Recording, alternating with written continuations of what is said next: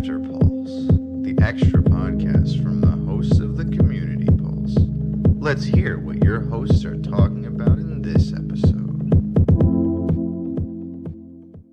That was a- an amazing episode. I I thought that was so great, and it's it's one of those times where um, I'm I had to control my fanboy uh, with the guests because I admire both of them so much, and they have s- such a wealth of knowledge, and they are like effortlessly sharing their knowledge where it's just like oh yeah i've dealt with this and and and that Mhm. organic and that natural nature to be able to kind of address some of the things that people like me especially struggle with all the time it's just uh just puts me in awe so i, I really love that episode and i love our guests and um i i'm still beaming Yeah, agreed. Agreed. It's I love it when we have people who have been around the block a few times, right? It's great Right. to have newer Or a division of the block. as well. There you oh, there you go. There you go.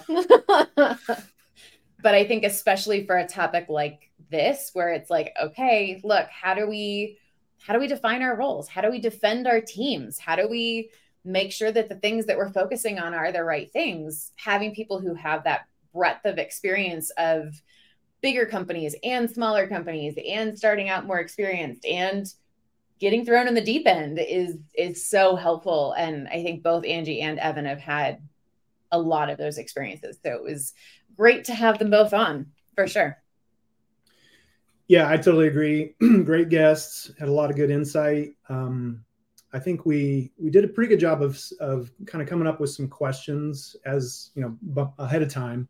But I felt like that when we have good conversations like that, some of the good questions and stuff kind of come up organically. And I, I know I went off script per usual and asked, um, you know, what's when you already have this little bit of reputation, but you also have this growth mindset, and you kind of want to stretch into some new responsibilities and learn some new tech and all those types of things like how do you find the balance between you know here here's this is me this is who i am and i'm going to come in and i'm going to crush it.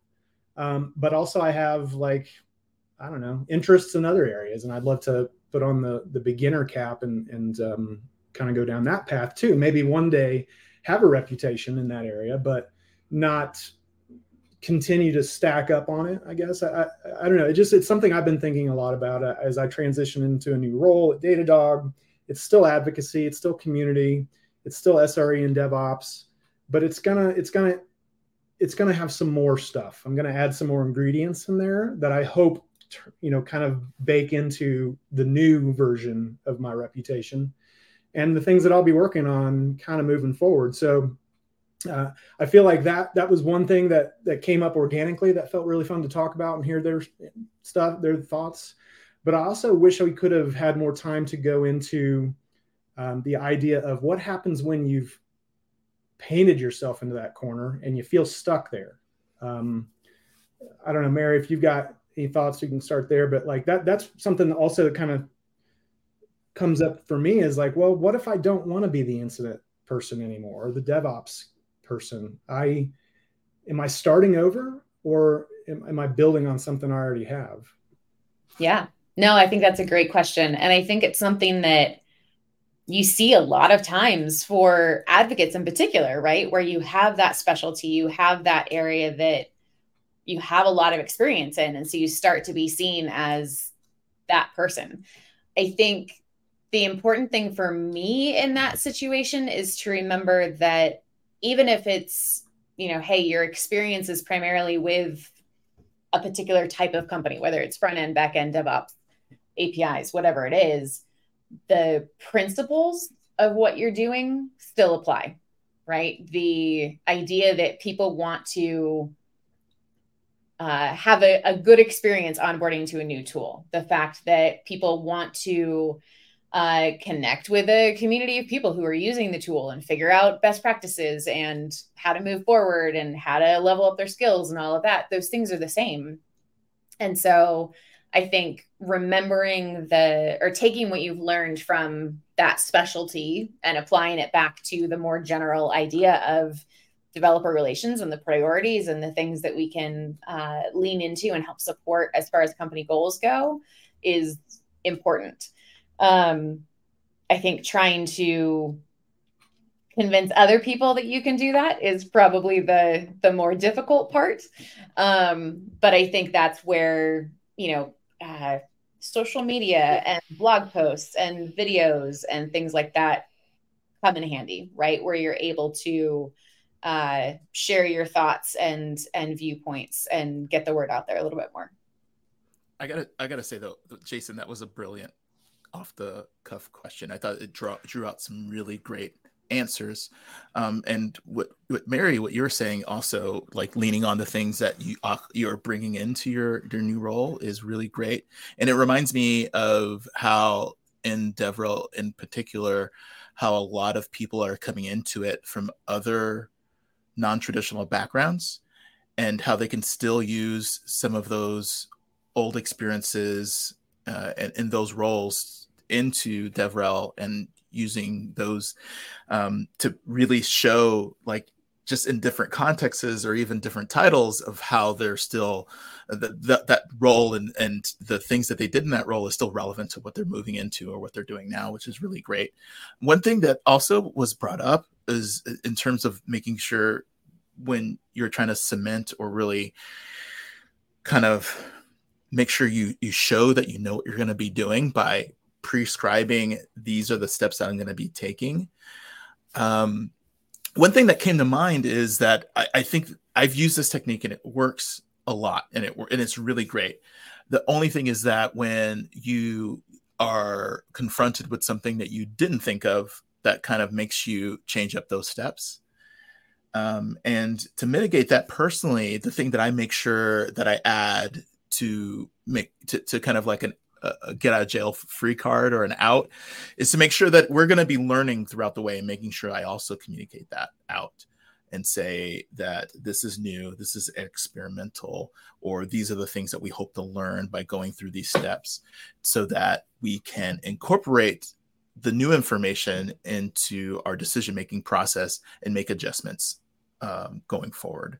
And so uh, I've, I've I've been in those places where I've prescribed like I think we all learn in stages, and then it, it, once you get to the next level, you have a different level of problems. And so one of the previous ones I did this, mm. and then they said, "Well, you said you would do this X, Y, and Z, and why are you not doing that? And I had to fight that fight, or kind of like I lost a little bit of reputation points by saying that I knew like I had this crystal ball, and this was going to happen. And so like my next time I was in that situation, I make sure to to to kind of like bring that up as well. And so that's that's one point that also I, I just want to make sure that if you're listening to this and you're in that position to make sure that you also are extremely transparent that things are not going to go to plan. Things are you're going to learn across the way or some competitor is going to launch some new product or someone is going to blow up this thing that you're about to tout. Um, and so you have to change course and make sure that's that's built into your communication of your planning. I think there's some other stuff too that we didn't t- we didn't touch on but now I'm, I'm starting to think about and that's um, one we, we didn't touch on you know maybe your strength your reputation is that you're a great writer you're a great speaker you're a great something but suddenly that's not a need or that or it's the, a, a pandemic and we don't travel and we don't stand on stage and talk to people uh, in real life anymore. And so, so that's just the hypothetical. True true.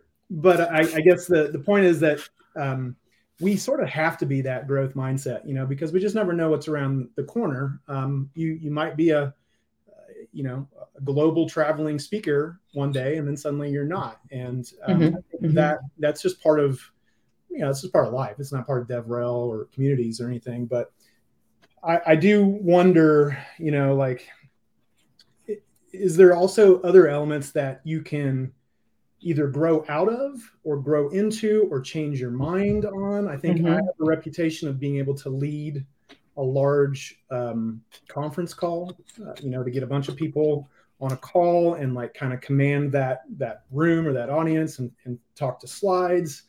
I don't love it. I don't. I don't know if I want that reputation because people just keep giving me that job. Um, so I think that's another thing too that we didn't talk about is once you have something that you've owned and and you've become good at it, and now you're mm-hmm. like the person that people turn to because you knock it out of the park every time.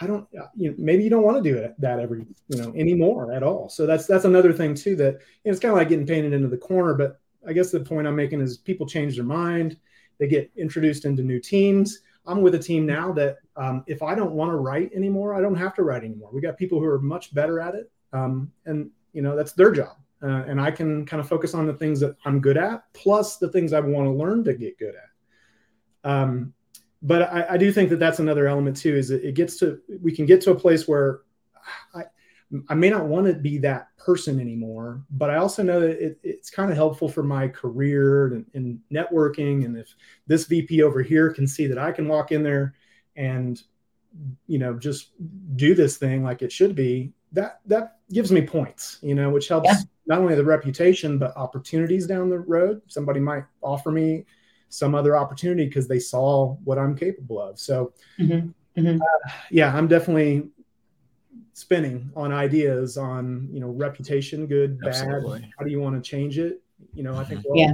we all know we're in control but sometimes things just keep going and we forget mm-hmm. to have a hand on the steering wheel yeah and i think that's such an important thing to keep in mind for all of us like whether you're an individual contributor whether you're a manager whether you're lead for a team whatever your role is I'm hiring right now for an advocate, and I was talking to someone the other day who asked me, um, "Tell me the the top two things that you're looking for in someone who takes on this position." And my top one, always, anytime anyone asks me that question, is, "Are you willing and able to learn?" Right? Are you willing to try new things? Are you willing to try new opportunities? Whether that's, "Hey, I don't have a lot of experience speaking at conferences, but yes, I'm willing to try." right? I'm willing to learn. And then are you able to learn? Is that something that you're you're capable of doing? Can you take that feedback and improve and continue to grow? And then Jason, to your point, I think there's sometimes when we do learn that thing and we go, hmm, not for me. Thanks, but no thanks. And so being able to speak up and say that, and as a manager, being able to take that feedback from your team members too. And yes, there's going to be times where I go, okay. Um, I hear that you really don't want to do this thing very often. However, we are committed to speaking at this conference. We are committed to whatever this is for a particular customer or for a particular partner. We have to do this. You're the person on the team who's capable of doing this. I know you don't like it. Are you willing to do it this time until we can figure out a different solution for next time? Right. So there's going to be parts of your job with any job that you don't enjoy, but being able to speak up and say, yes, I can do that this time because we're in a pinch, because we have to. However, you need to find someone else to do it down the road, I think is super important and also incredibly difficult. Yeah. That is not easy to to say mm-hmm. when you when you especially in this economy, especially when teams are small, right? When you know that people are depending on you. I have to say that I, I so my role right now, uh, I'm in DevRel focusing on community. My previous career, I was a social media manager, and so I'm okay. I understand long form, short form, uh, and copy and call to actions and links and all that stuff before that, I was a product development engineer for AMD, um, working with OEM partners and different OEC teams and making sure that we can deploy applications um, like at scale. And so those are tasks and things that I did. I don't think that that's really something that I really like. A lot of people who know me know about that past, but every once in a while, I'm putting to a put into a place where I see there is a need for that skill set, which doesn't mean I, necessarily say, Hey, I want to just take this on, but at least I'm in a place where I can say, Hey, I, I think we can be doing this a better way. Um, and that is also extremely uncomfortable um, to be able to hop back into a previous life personality or skill set that is applicable today that is extremely useful but also like being able to say like uh, you don't know about this, but I have years of experience with complex projects like this, um, and so I, I, have something to you know, give in to help make get get us past this roadblock, and being able to build up a reputation in your current context with something that you had a reputation before is also extremely tricky. Um, and because, as I mentioned before, uh, non traditional backgrounds, those are things where it's probably going to p- come up at least once or twice in your history in your current role in DevRel where you have to kind of call in the spirits of your ancestors of like this is kind of like like resurrect that dead personality or um, body of this thing that used to do, which can be extremely uncomfortable. But um, it, it as but we do the things that we do because we care about what we do like we care about the success of a product, of a, a program, uh, or a company or a coworker. And so, um, being versatile um, is one thing that in the time of this theoretic pandemic, let's say it, it actually happens, um, is really really great. And um, but I also I think what you keyed in, Mary, is that um, being able to to learn how to learn is a skill. I think is going to serve you to be flexible no matter what you do or how long you want to do it for. Yeah, those are great points, Wes. Um, and yeah, can't can't agree more. Uh, I think it's been a while since I've actually been on, on, one of our episodes here. So to come back to this one with both Angie and Evan, um, obviously it's very timely for me. Uh, so appreciate both of you. Uh, you know, joining for today as well. It's always fun to get us together. And sorry, PJ, that um, you weren't able to join us. But um, I think uh, we'll go ahead and wrap up this episode. This has been another Community Pulse recording, and as well as the After Pulse recording. Um, yeah, talking about how do we build and protect our reputations, the things that we want to do in, in developer advocacy, DevRel, community. Um, but also, as we pointed out, how do we make sure we're, we're you know we're a constant student and we grow into other opportunities and we pull people forward and um, yeah there's a lot to think about. So anyway i appreciate you all and uh, i think that'll do it for this episode of the community pulse and the after pulse and we hope to see you all at the next one. Bye this has been another episode of After Pulse with Mary Thengvall, Jason Hand, PJ Haggerty, and Wesley Faulkner.